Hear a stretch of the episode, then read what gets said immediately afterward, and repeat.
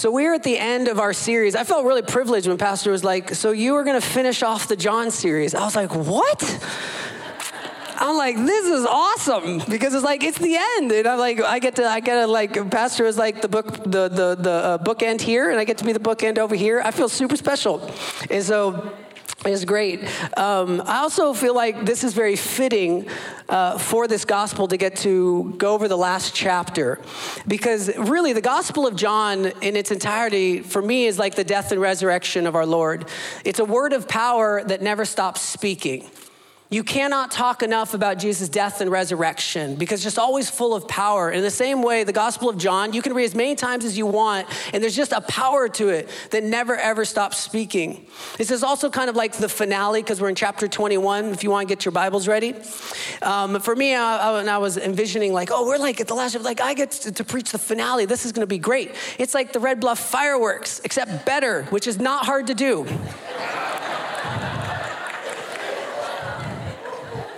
Burn. Except last year was actually pretty good. I was like, wow, this is actually, the fireworks are going longer than three minutes. It's good. So, this is your first time with us. Enjoy. You get to be at the finale of John's Gospel, one of the most beautiful books in the Bible you can possibly read. So, with that, we're going to enter into John chapter 21 together, starting with verse 1. After these things, Whenever I read the Bible, I always stop at words that arrest my attention. Sometimes it's because I'm picking up on the Holy Spirit intent of that scripture, or sometimes I'm picking up on something very personal that the Holy Spirit is trying to say to me, and the scripture is just a springboard to get to me. The difference between your personal devotional life and when I get up, or pastor, one of us pastors gets up to do this, is we have to discern the difference between what Jesus is saying to us personally through the Bible in our private life versus when we get up here and we're preaching the public word of God, in which we're trying to understand what was the human author, the Holy Spirit inspiring the human author of the scripture, trying to say to the body of Christ. And when I was reading this, and I was saying, Lord, please help me to hear what you are saying through the scriptures to your people versus what you might be saying the scriptures to me personally. I got stuck on that after these things. And I asked myself, what things? What things is John referring to? And it's not hard to tell because the chapter before tells us these things are Jesus' post crucifixion appearances that Jesus had died a horrible, horrible death, but not unique among mankind. Many people have been crucified before him and after. He had died a horrible, horrible, gruesome, disgusting death. And then he appeared again. And human history has been changed ever since, which means he wasn't just a man rising. Jesus Christ did something to humanity and all of human history, and it is still rippling through us to this day until he returns. In chapter 20, you can read it for yourself. That's not my chapter for this morning, but you can go back. In chapter 20, Jesus appeared to Mary, then to the disciples, and then lastly to Thomas the doubter. And these were not just appearances. But because John, who's the master of Old Testament symbols fulfilled in Christ, we also recognize that each of these appearances are symbolic of the great events throughout salvation history in Scripture. His appearance to Mary is not by accident in a garden in which she actually uh, uh, uh mistakes Jesus for the gardener. His appearance to Mary in the garden symbolizes that Jesus has restored the original garden lost. His appearance to the disciples in a closed dwelling symbolizes that God is now able again to indwell closed hearts. Walks right on through. And finally, his appearance to doubting Thomas shows that Christ can and will overwhelm any doubts in us. And all of them, above all, symbolize Jesus' character that communicates God's spiritual love no matter what we're going through. Jesus loves to appear to his people. and He does not mind appearing to us wherever we might need it. Whether it's a closed heart, whether it's doubts, or maybe you just haven't been feeling that original Eden intimacy. If you cry out to Him, He will appear just like He did to them 2,000 years ago. I love 1 Peter chapter 1, who so beautifully describes what relationship with Jesus on this side of heaven looks like. For though you have not seen him, you love him. Isn't that true? That is the miracle of faith.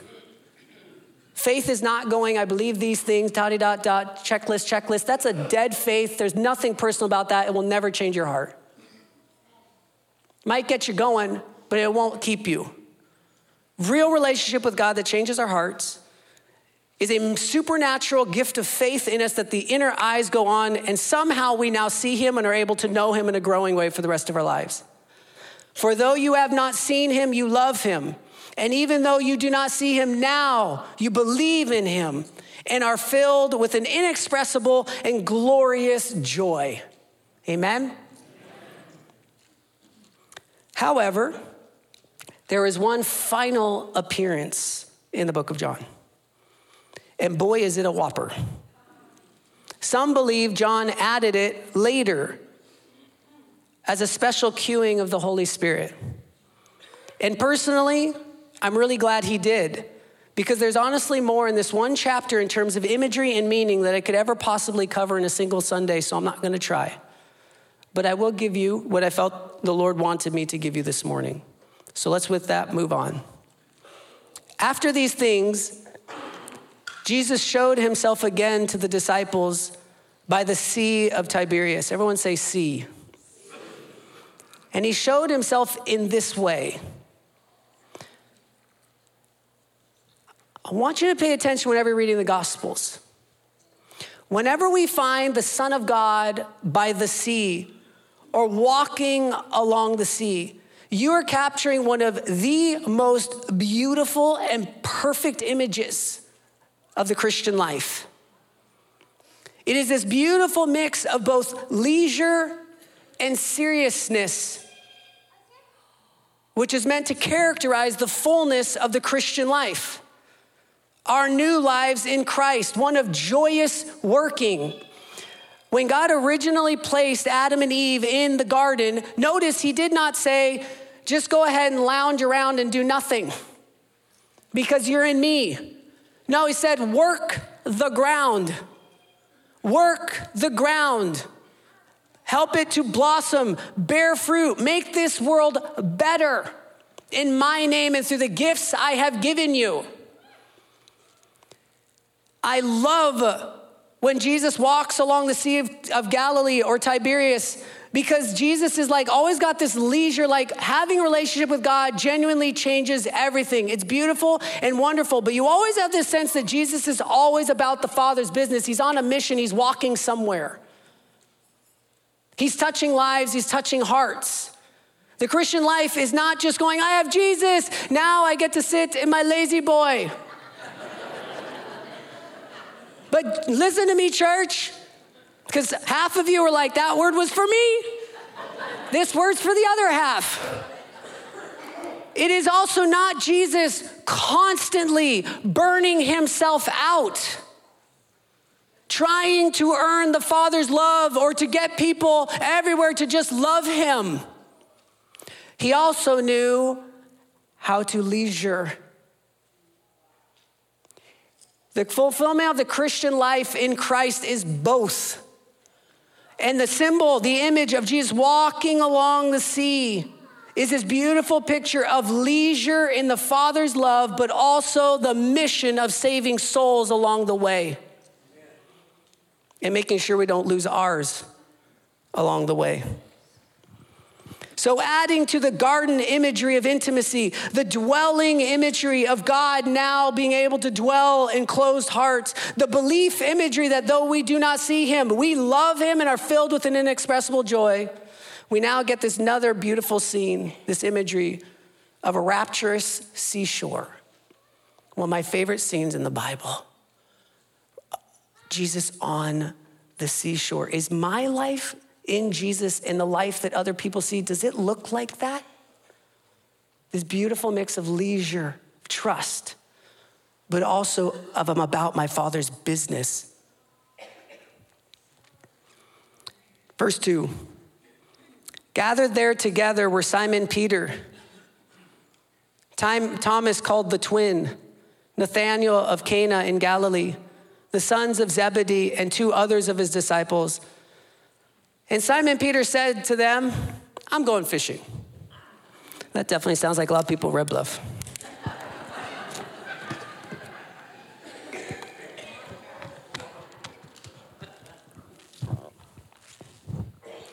You see, Jesus had appeared a number of times, that's true. But as far as they could tell, the guy wasn't finished yet. So you have to imagine what this is like for them. They see him die and they're like, what are we gonna do? And then he appears, they're like, oh my goodness, and then he like he does different things with them, but then he disappears. I mean, could you imagine? They're like, what do we do? And Peter, in his very candid way, just goes, Well, I'm going fishing. And that is not his way of going, well, I'm just going to go relax. He's going fishing because that's what he knew. That's what he knew. He went back to at least what he knows he's good at. And so he said, I'm going fishing. I'm going back to what I know until further instructions from Jesus. Isn't this just like when we give our lives to Jesus Christ? We're only going so far as he tells us and no further until he appears again to give us further instructions. It is amazing to me how often God will give us some kind of a word or a leading, and then we will go, I'm gonna do that. And then He doesn't give you further instructions, and we think that that means fill in the blank. There are a number of you in this room, they're like, why is my life this, that, and ah? It is because you continue to fill in a blank that Jesus said, comma or period for right now. And you're way over the line.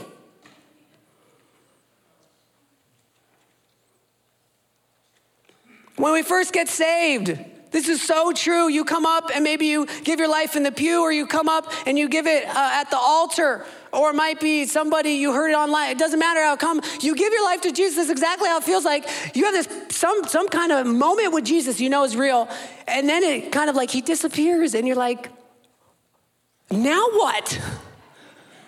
Literally, like some of us, we've been walking with Jesus so long, we forget what it was like when we first gave our lives to Jesus. That's literally what it's like. He appeared, and now he's gone. What do I do with my life now? You go back to what you were doing until further instructions. Do I leave my marriage? No. Do I leave my job? No.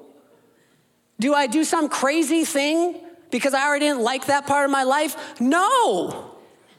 You wait until further instructions. Otherwise, your first step in this new life in Jesus is about to go bad. Because one of the most important lessons you're going to learn throughout your walk with Jesus is the lesson of obedience.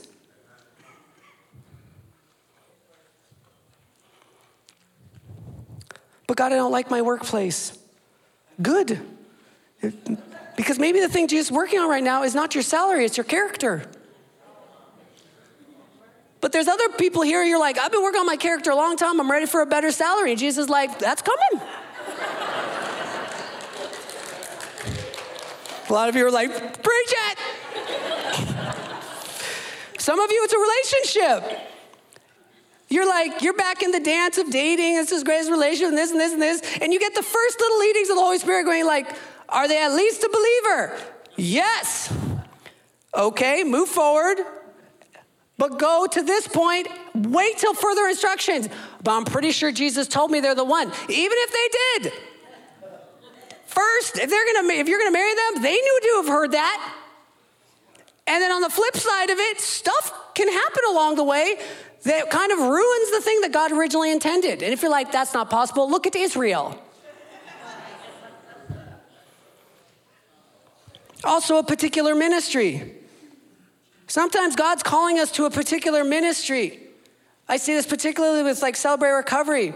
where people are like, that's not for me. I'm like, maybe that is the Lord's word for you right now. And you're worried that it's gonna be a, a, a, a dot, dot, dot for the rest of your life because I, I need some help. Because I have to admit I'm broken, therefore I'm gonna feel this broken for the rest of it. That is not. When the Lord calls you to something for your help, for your healing, for your wholeness, it's so that you can get that time to get what you need in order to then be more effective for Him. And there's nothing wrong with admitting you're broken. In fact, it's really the only way to get into the kingdom of the God in the first place. So if you're like, I'm not broken, then I'm like, you're not saved. Let me say that again. If you're not broken, then you're not saved.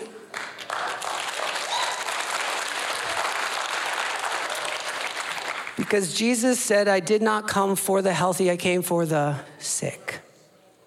What the heck was the point of him coming and dying that death if you didn't need it at that level? So, regardless of your special circumstances, we need to learn from the waves when God said to them, This far and no further. And if you learn to listen to his voice that way, you're going to be blessed in your heart, in your life, in your home, in all of them. And God's really good that when you're accidentally like, whoop, too far, come on back, as long as you hear the whoops, too far, come on back, you'll be fine.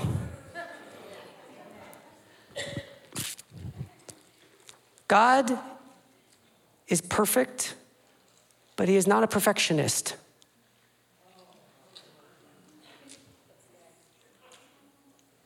You see, perfectionism is a satanic way of getting in your head. You're never enough. You're never enough. And what you don't realize is actually turning you back in towards yourself to try to be enough when God is the one who perfects you. And it is through his intimacy, is through his love. I love this next line, it's real simple. Then the other, so Peter says, I'm, I'm going back fishing. He's a beard. I don't know what to do in the meantime. I'm going fishing. And the other disciple said, We'll go with you.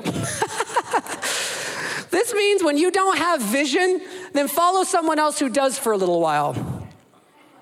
Paul said, Follow me as I follow Christ. So if you find yourself in a place where you're lacking vision in your relationship with the Lord, then follow someone else who does have healthy relationship with the Lord until you get that vision. It's much better than you just wandering around aimlessly. So they went out and got into the boat. But that night they caught nothing. I laughed when I read that. Nothing? These are professional fishermen, or at least one of them was. We know Peter was. And he caught nothing? What in the world? How disheartening. It's like Jesus is resurrected. We have this new life in him. I'm gonna go fishing. And now, even my old life doesn't work as well as it used to. Ain't that the truth? Who here, after you gave your life to Jesus, and it was that moment, you're like, that was great. And then after the church service is over, like, what do I do? And you go back to what you used to do, but then you discover when you went back to what you used to do, it doesn't even feel like it used to. Which, by the way, is good news. Amen. You see, there are people in this room, you've given your life to Jesus recently, and you're like, I don't know what I'm doing. I literally feel like I'm walking in the dark. I gave my life to Jesus, and I'm waiting on the next appearance. I'm coming to church, I'm doing stuff. But man, now, like when I go back to my old job, when I use that kind of language, it bothers me. When people like do this stuff before, I'd be like, oh, people pleasing. Now I'm like, no, I'm angry. I didn't like that. Like all this stuff is happening. That is a sign. When you going back to your old life no longer feels like it used to in a way that, that, that kind of aggravates you or frustrates you or Jesus, that's because you already have new life in Him. The change has already begun.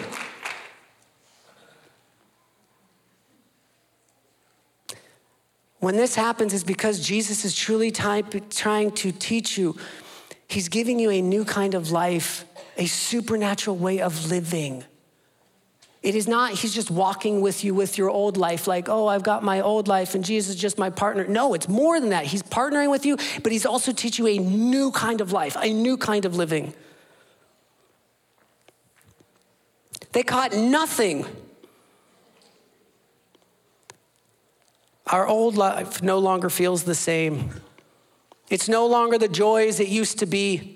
The entire texture of it has changed. And I personally know this can be scary. I went through it in my 20s. That feeling of, I thought I understood the world. I had the wisdom of the world. I was getting my degree. I had this and this, and I was becoming like proficient, this and this. And all of a sudden, I give my life to Jesus, and now I'm like, now what? Completely uprooted. I feel anchorless. I feel literally like someone walking on water, which is actually kind of cool, but it doesn't feel good the first time you do it, like Peter. But don't worry, because as you're about to see, Jesus does always reappear. Verse 4 Just after daybreak, these poor guys have been fishing all night, caught nothing. Same way you go back to your old life. I'm like, I want to enjoy things the way that I used to. And your conscience is like, no. Just after daybreak, Jesus stood on the beach. There he is again on the seashore. I love this picture. The disciples are on the waves and they've caught nothing. They're trying, they're trying, they're trying. Something's changed. Something's changed. I can't even go back to the way I like things. And then they see a man standing on the seashore, firm, solid, and you have this attraction in your heart I want that. I believe what John is suggesting here is that Jesus had now become the solid ground they were looking for. Never again would the world or its accolades or yourself or anyone else satisfy your need for security except for Jesus Christ. When you give your life to Jesus, the world felt firm before that point. Before you gave your life to Jesus, the world felt kind of firm. But the minute you give your life to Jesus, now the world feels like an ocean. And you're like, how do I, where's my anchor? Where's my solid ground? And then you have those moments with Jesus, and all of a sudden you feel firm, solid ground because he has become your rock and no other. We totally need to get this. He's the one on the solid ground. It is fixing our eyes on Jesus that brings us the calm in every situation. All of the things that the world used to tell us to master have now become shifting sands, and He alone is our rock and our security. Jesus stands on the beach. Verse 5 Jesus said to them, Children, have you no fish? Thanks, Jesus. How do you like your old life? I don't really like it very much. Well, good. I'm going to make sure that you feel that so much you never go back. And they answered, No, we didn't catch any fish. And he said to them, Cast the net to the right side of the boat and you will find some. Oh, Jesus, you really know how to grade our goat, as my wife says. I've been fishing all night and nothing. And then Jesus comes along firmly on the shore and he goes, Cast it on the right side. And they're like, We've cast on both sides. Just do it. I know what I'm talking about. I've been doing this a long time. Blah, blah, blah, blah. Jesus is just waiting, just waiting, just waiting. Are you going to do what I asked you to do? Jesus have already done it. But you didn't do it when I asked you to do it. That's the difference. That's the difference between natural life and supernatural life. Natural life is you are listening to your own voice or somebody else's voice, and they're all human. But Jesus is the Son of God, He's the divine voice. When He tells you to do something, I don't care if you've done it a billion times, it's His voice that changes it, not the action.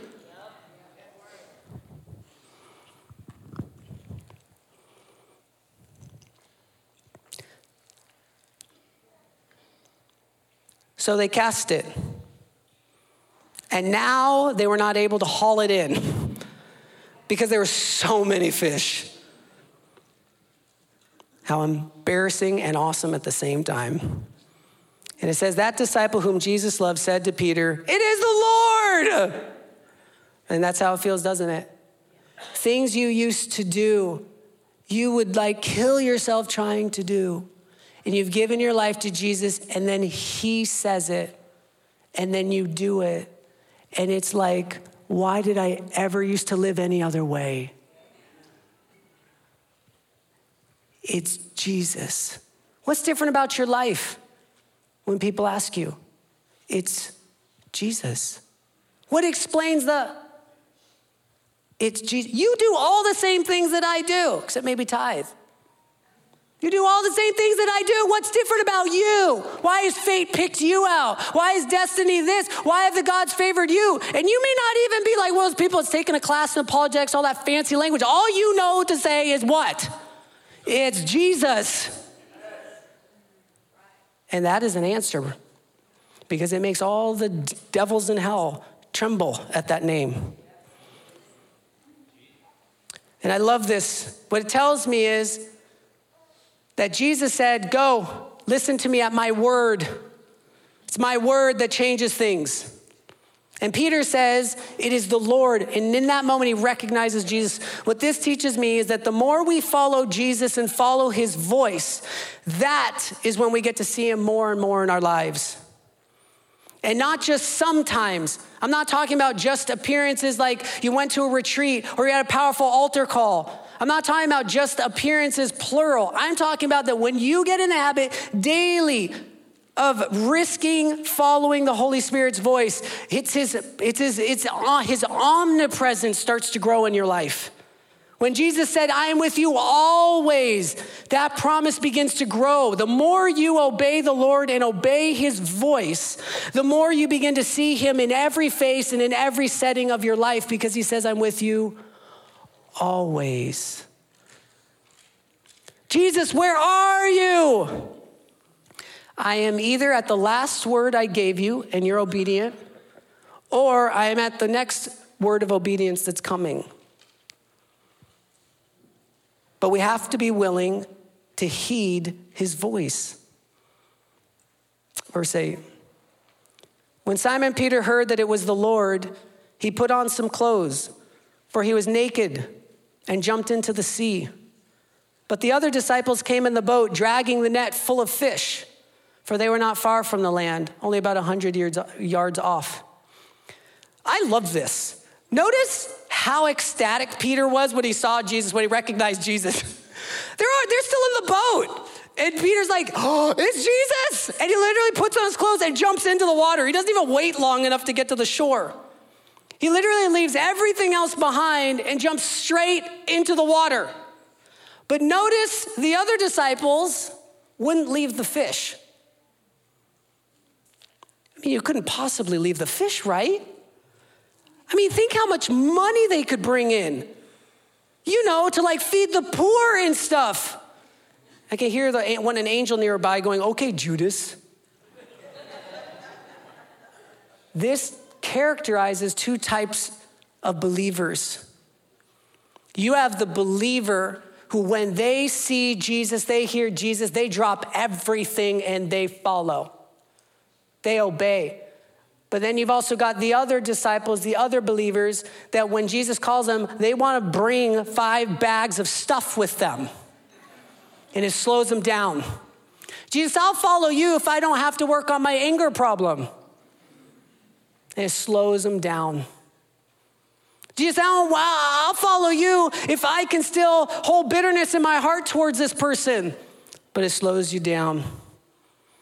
Jesus, I'll follow you if you will give me this and if you will give me that, because I can't possibly live without these things. And I'll follow you, but it slows you down. Versus Peter, who literally is like, it's Jesus, forget the fish. Who knows how much more fish there are to come? Why do we hold on to things that God gave you in the first place? And not only if you drop them, will he give you them again, maybe, depending on what it is, but even if he doesn't, whatever he has ahead is better. It's better. Let me say it again it's better. But, Pastor Chris, I'm not worthy. You were never worthy. You were never worthy. You are blessed even in your unworthiness right now. You are not going to stop being blessed moving forward because that's who God is. He's a good father. And he blesses our heart, he betters us our heart with his goodness.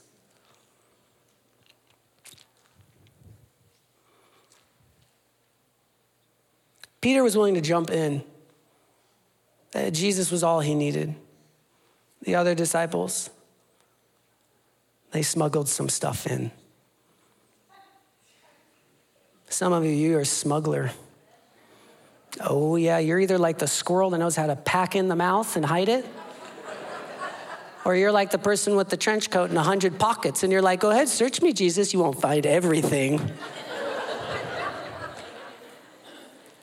and the Holy Spirit's looking at you going, I see all of it. What you don't realize is how much it's weighing you down and bulking things up.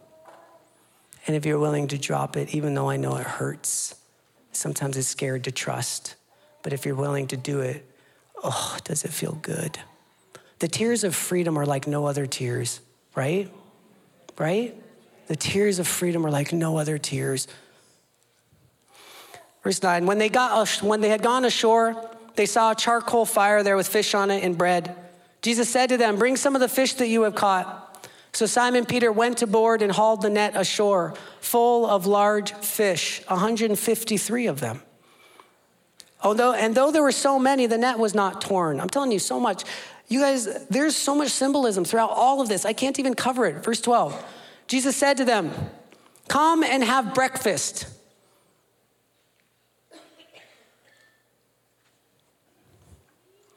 That stands out. Come and have breakfast. Now, none of the disciples dared to ask him, Who are you? because they all knew it was him. Jesus came and took the bread and gave it to them and did the same with the fish. This was now the third time that Jesus has appeared to the disciples after he was raised from the dead. Out of that paragraph, the part that stands out to me the most is come and have breakfast. This is so fascinating to me. We're going to come back to that at the end. Verse 15 When Jesus had finished breakfast, Jesus said to Simon Peter, Simon, son of John, do you love me more than these? By the way, the, the passage we're about to go into is one of the hardest passages I have to read, except for John chapter 1, when it says that the one who created them came and they did not want him, they did not know him. God made us and made Israel. And when he came to them, they rejected him. How profoundly sad and tragic, right? This next is just as hard for me. When they had finished breakfast, Jesus said to Simon Peter, Simon, son of John, do you love me more than these? And I can't tell if he's talking about the fish or the other disciples. I think both of them apply. And he said to him, Yes, Lord, you know that I love you. Enter in. Imagine you're Peter right now. It will break your heart, and yet in the exact type of way we need. Every one of us. Do you, whatever your name is in this room, fill in the blank with your name. Do you Love me more than these. Yes, Lord, you know I love you. Jesus said to him, Feed my lambs. Interesting. A second time he said to him, Simon, son of John, do you love me? And he said to him, Yes, Lord, you know that I love you. And Jesus said to him, Then tend my sheep. And he said to him a third time, Simon, son of John, do you love me? Now Peter felt hurt, which I would too. If you have entered into this scene, if you heard it as if he was talking to you, you would too. Peter felt hurt because he said to him a third time, Do you love me? And he said to him, and this is what's interesting. If Jesus is the Son of God and Peter is completely steeped in the Old Testament scriptures, he knows how many times in the Old Testament God is the one who knows every single thought and heart. Can you imagine how terrifying it would be if Jesus is asking you three times whether or not you love him and he knows what's in your heart better than you do, I don't know about you, but I would be scared. And he says to him, this shows Peter's courage Lord, you know everything. There it is. You know I love you. Please, God, please confirm that's true. and Jesus said to him, Feed my sheep. There was a time in my Christian walk where I did not know it, but deep down, I feared I didn't really love Jesus. I was good at obeying him.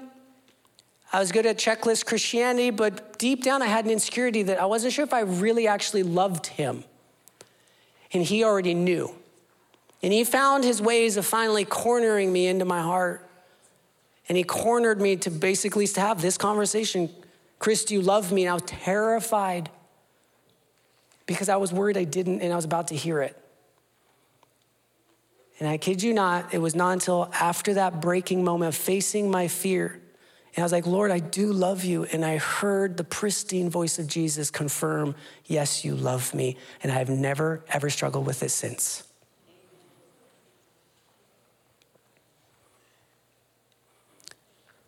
Here we see Jesus' sign to Peter that we really love him, which is please hear this, Red Bluff, because we're not that good at it. This church, we're better at it, but we have a lot of work to do. What Jesus, I believe, is telling Peter is that if we really love him, then we are willing to share our lives with others.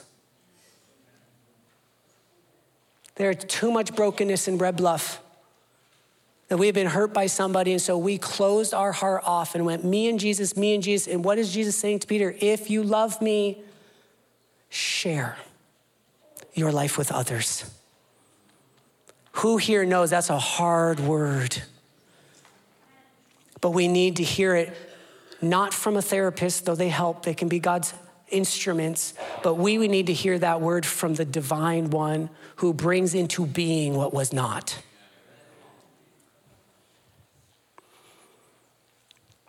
Feed my lambs, tend my sheep, feed my sheep if you love me. Jesus, you want me to live a sharing life? I do. But people hurt and stink and are difficult and they're like me. Yeah, we're all in this together. These are not unattached terms of evangelism. There are too many cheap, unloving evangelists out there that they think sharing their faith is just telling people the word of God when Jesus is going, feed them. Meaning, have you ever fed a lamb? You got to get close enough the stinker can bite you. right?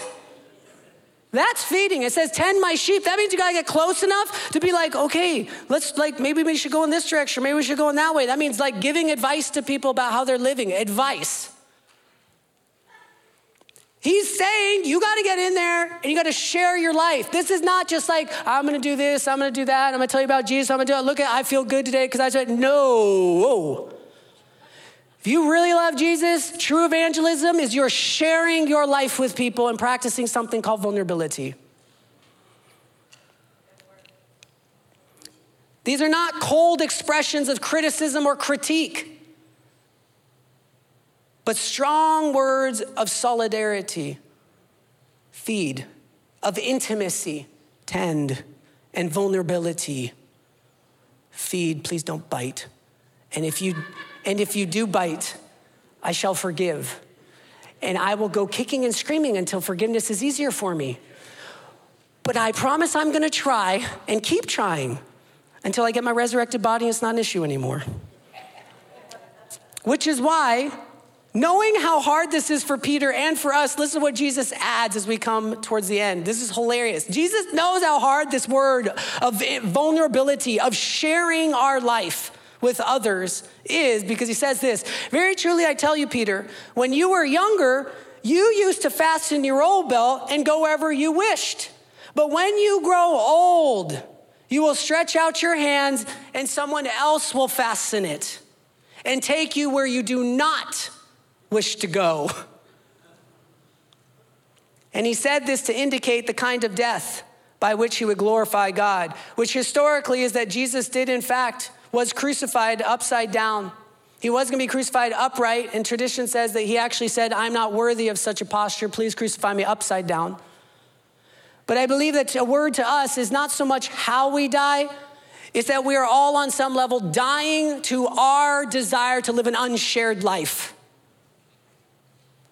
And if we want to experience the fullness of the Holy Spirit in us, then we have to start risking shared life with one another. Who here in this room struggles with feelings of loneliness during the week? Raise your hand. Go ahead, just raise your hand because it's gonna be a lot of hands. So much of this is because we have been duped that safety is in an unshared heart and unshared life. And it is the exact opposite. That true intimacy and security is in living a life shared with other people, but rooted in the resurrection power of Jesus Christ.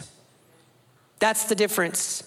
Is when God goes, I go, I don't want to hang out with that person because well, this is how it always goes. And sometimes the Lord's like, you're right. You need to have better boundaries with my pers- that person. That's my word to you. Is stop hanging out with that person the way that you keep hanging out with that person. Go this far, no further.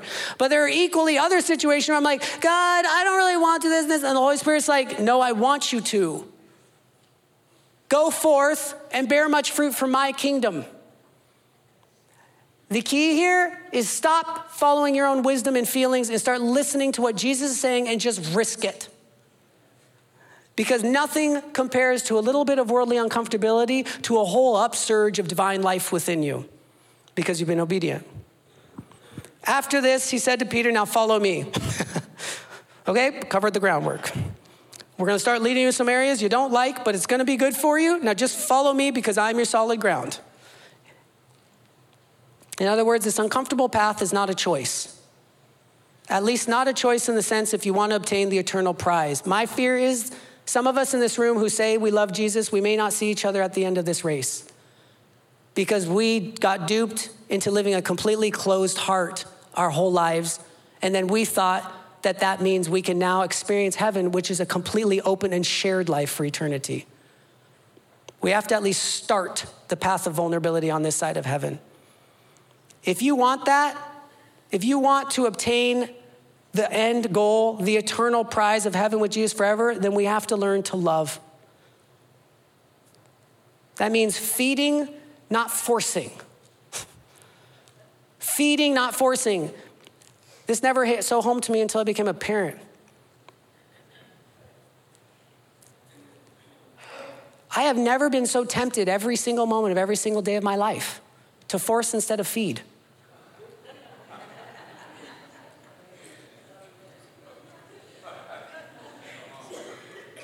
It is too easy for me to force feed ah, this and that. Ah. And the Lord's like, no, you are not to exasperate your children. You need to learn to feed. Help them to understand. Help them to know the whys. Hear their hearts and let them know that their feelings count just as much as yours. True parenting is feeding. True friendship is feeding. True evangelism is feeding. True leadership is feeding, never forcing. How do you know? Because our head, who is the King of Kings, the Lord of Lords, never forces. He invites and he feeds. Amen? And tend. Feed, not force. Tend, not beat. Tend okay, this way and that way, okay, uh huh, this and this and this. At any point, we're like, I'm just gonna, no.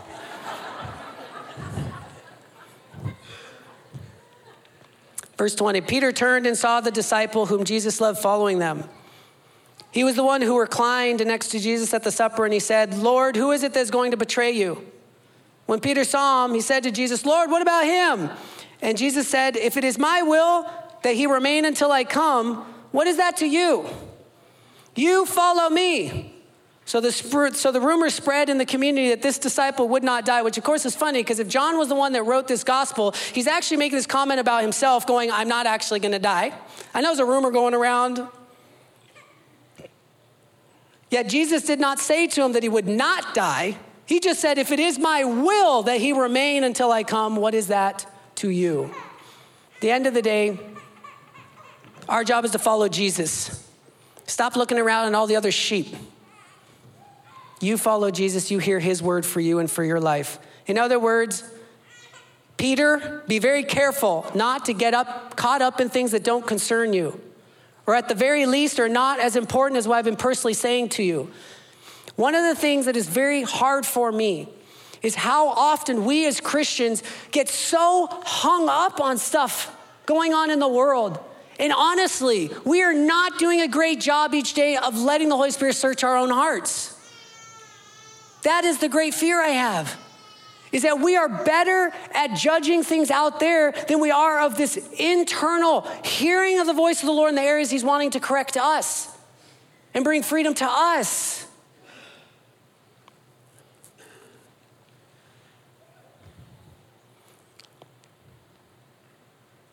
There's nothing wrong about being passionate about God's will being done on the earth. We need to be a people of conviction, amen? But you guys, we have also got to be very careful about what's going on inside of us about how we respond to things. It is amazing to me in third grade, my daughter picks up on things from other kids about politics, and she is already learning to mimic hate tone language about things she doesn't even have an idea. I remember she came out and she's like, I hate Biden. I was like, You're nine. And I know we don't bring that stuff into our house. When they're old enough and ready for that, we'll talk and share. But I'm like, where are you picking up this stuff? Their other nine year old friends. I guarantee you, none of them are watching CNN. They're picking it up from their parents and everywhere else. Do we want a culture of nine year olds who are going like, we hate the president? That is not a good future for us.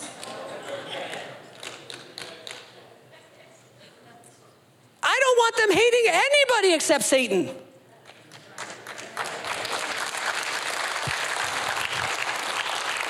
Now, if you're going, Pastor Chris, what about that? Yeah, feed them.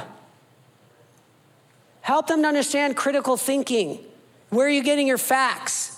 Trustworthy sources. Our job is to raise. And you're like, wow, you're really passionate about that. So am. And then he ends. This is the disciple who's testifying to these things and has written them. And we know that his testimony is true. But there are also many other things that Jesus did. If every one of them were written down, I suppose that the world itself could not contain the books that would be written. And not just because of the gospel, but because every single one of us are a continued book of Jesus' activities today. Every one of us is a book. And don't we all want to make it to the end? Where all of a sudden the page ends and you turn and it's just a bunch of blank pages or it's just done because this life is over and the real one is now begun. So, how in the world, Pastor Chris, do you tie all this together? This entire chapter and even the entire book, and I would say simple in one line come and have breakfast with me. Because I believe in that one line, come and have breakfast, is the fulfillment of everything God has desired to do with humanity through the Old Testament, made possible in Jesus, and now through the outpouring of the Holy Spirit available to every one of us, is that now we get to have fellowship with God every single day with no obstacles except our own heart.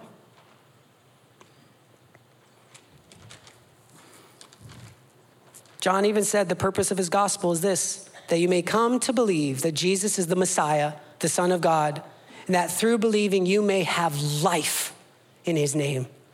Isn't that beautiful? There it is in the summary. Why did God send his son? Why is his son risen? Why is he right now on his throne? Why has he sent out the Holy Spirit? So that we can experience his life. I would say life in Jesus' name. We have direct access every single moment of every single day to his resurrection power, which has overcome the world. And it fulfills the entire purpose of God's plan from the beginning that men might again fellowship with God. Come and have breakfast. That is Jesus' word for all of us this morning. Come and have breakfast with me. If you are not having regular fellowship with me, you have missed the whole point of this puppy. You can do all the spiritual exercise you want, but if you are not having intimate fellowship, heart searching with Jesus, you're missing it. And you're really not going to enjoy heaven because that's what heaven's going to be. So I end on this real quick. Come and spend time with me, especially in the mornings. I believe it's at breakfast. Who here has done this long enough to know that there really is a difference between spending time with Jesus in the morning versus in the evening? You right? There's something about spending time with Jesus in the morning. I know there's a lot of people who's like, it doesn't matter, like, whatever. If you do it, you know there's a difference. Because if you're like, I'm gonna have time with Jesus at the end of the day, well, all that means is that hell got that part of the day. right? So I'd rather start off with going, Our Father in heaven, thy kingdom come, thy will be done on earth as it is in heaven. Give me this day my daily bread. and forgive me my trespasses, as I forgive those who trespass against me. Lead me not into temptation, but deliver me from the evil one. How about we start at the beginning of the day? Come and have, well, obviously, you guys need that word. Not dinner, not supper, breakfast. If you will start spending morning time with Jesus, based on the scriptures that we have read today, one, life will work. And what did not before will now. And you're like, that's it. Yes, yeah, start having breakfast with Jesus every day. In all the areas of your life, they're not working. Either God's gonna start giving you peace about how you feel about them, or they will just start working. Who here wants that? Yes. Two is you will start experiencing the seashore of Jesus Christ you will start experiencing again the joy of getting to live for Him, the joy of getting to work for Him. And when your life is topsy turvy, you feel His solid ground. If you will start spending mornings with Jesus, you will begin to experience the seashore of the kingdom. Three, this one's super important. In fact, it's so important that Samantha, who was actually doing it, she thought that it needed to be correct. And I was like, no, keep it. Three, if you start spending mornings with Jesus, in his presence, you will experience food not to eat, food to feed. You see, so many of us think that the fullness of joy in this life is I'm being fed, I'm being fed, I'm being fed. No, that will just make you obese in the kingdom of God. When you spend time with Jesus, it's beautiful, even way more exhilarating thing. You get fed so that you have food later in the day with other people around you to feed. You see, too many of us in this room, we don't even have enough food to feed others with. We're just trying to make it. But if you start spending time with Jesus, he says, Peter, have some breakfast with me. And then he says to them, What? Now go feed, go tend. But breakfast came first. Who here you know when you skip breakfast, you're cranky? Stop doing the spiritual version of that and spend some time with your spiritual bacon and eggs and uh, like red meat, or if you're vegetarian, whatever God you eat in the morning. That is Jesus for you spiritually. Have breakfast with Him. And you will start experiencing food for yourself, but even more than that, food to feed others. And lastly, you will believe my testimony is true. What that means is as we start spending time with Jesus, we will start to increasingly sense He is truly real and He is truly right all the time. And then what He really wants you to focus on. When you start spending time with Jesus, you're going to care more about what's going on in the chambers of your heart than in the chambers of DC. You'll start caring more about what's going on in here, or maybe your direct relatives, like your spouse or your children. You'll care more about what's going on in them than over here. And it's not that these are bad, I just sense that there's imbalance when we stop having breakfast with Jesus. Do you hear me? We need both. Amen? We're going to close in prayer. If we can have some worship uh, just in the background, that'd be great. Maybe Liz, if you could come up. Isn't John a beautiful gospel?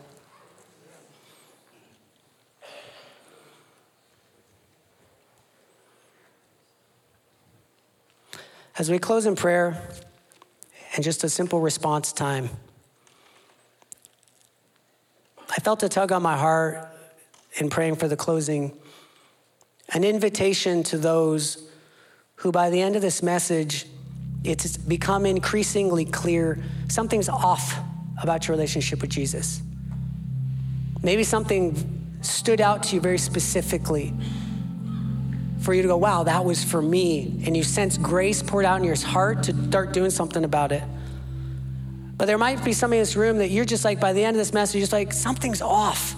I don't know what it is yet. I, I don't know, but something feels off in my relationship with the Lord. And, and, and this morning, I'm just going to put it in Jesus' hands to please make it right, to begin the process of whatever is off.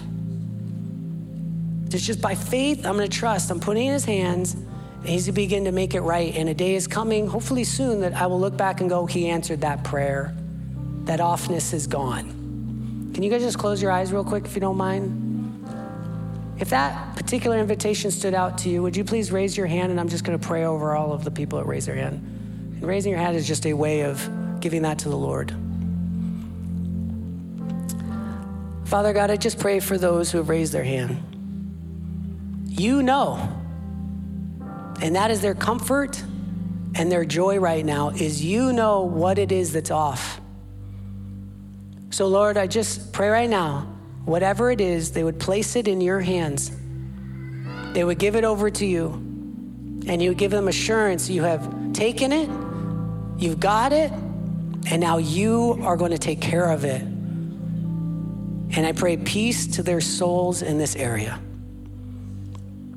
Lord, if there are anybody here tonight, I mean tonight, I do young adults, so it's usually at night. If there's anybody here this morning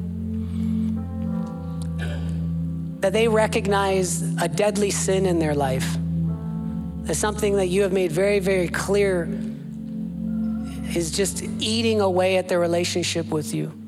Lord, I pray they wouldn't just stare at its ugliness or feel its weight but Lord, I pray that this morning they would give it over to you and let you, the great physician, cut it away and cut it off and let the healing begin. That they would literally leave here free because they leaned into the very temporary uncomfortability of admitting, wow, I really need help in this area. I'm done. Jesus, come and please take it away. I'm so sorry. Let us begin again and teach me the way.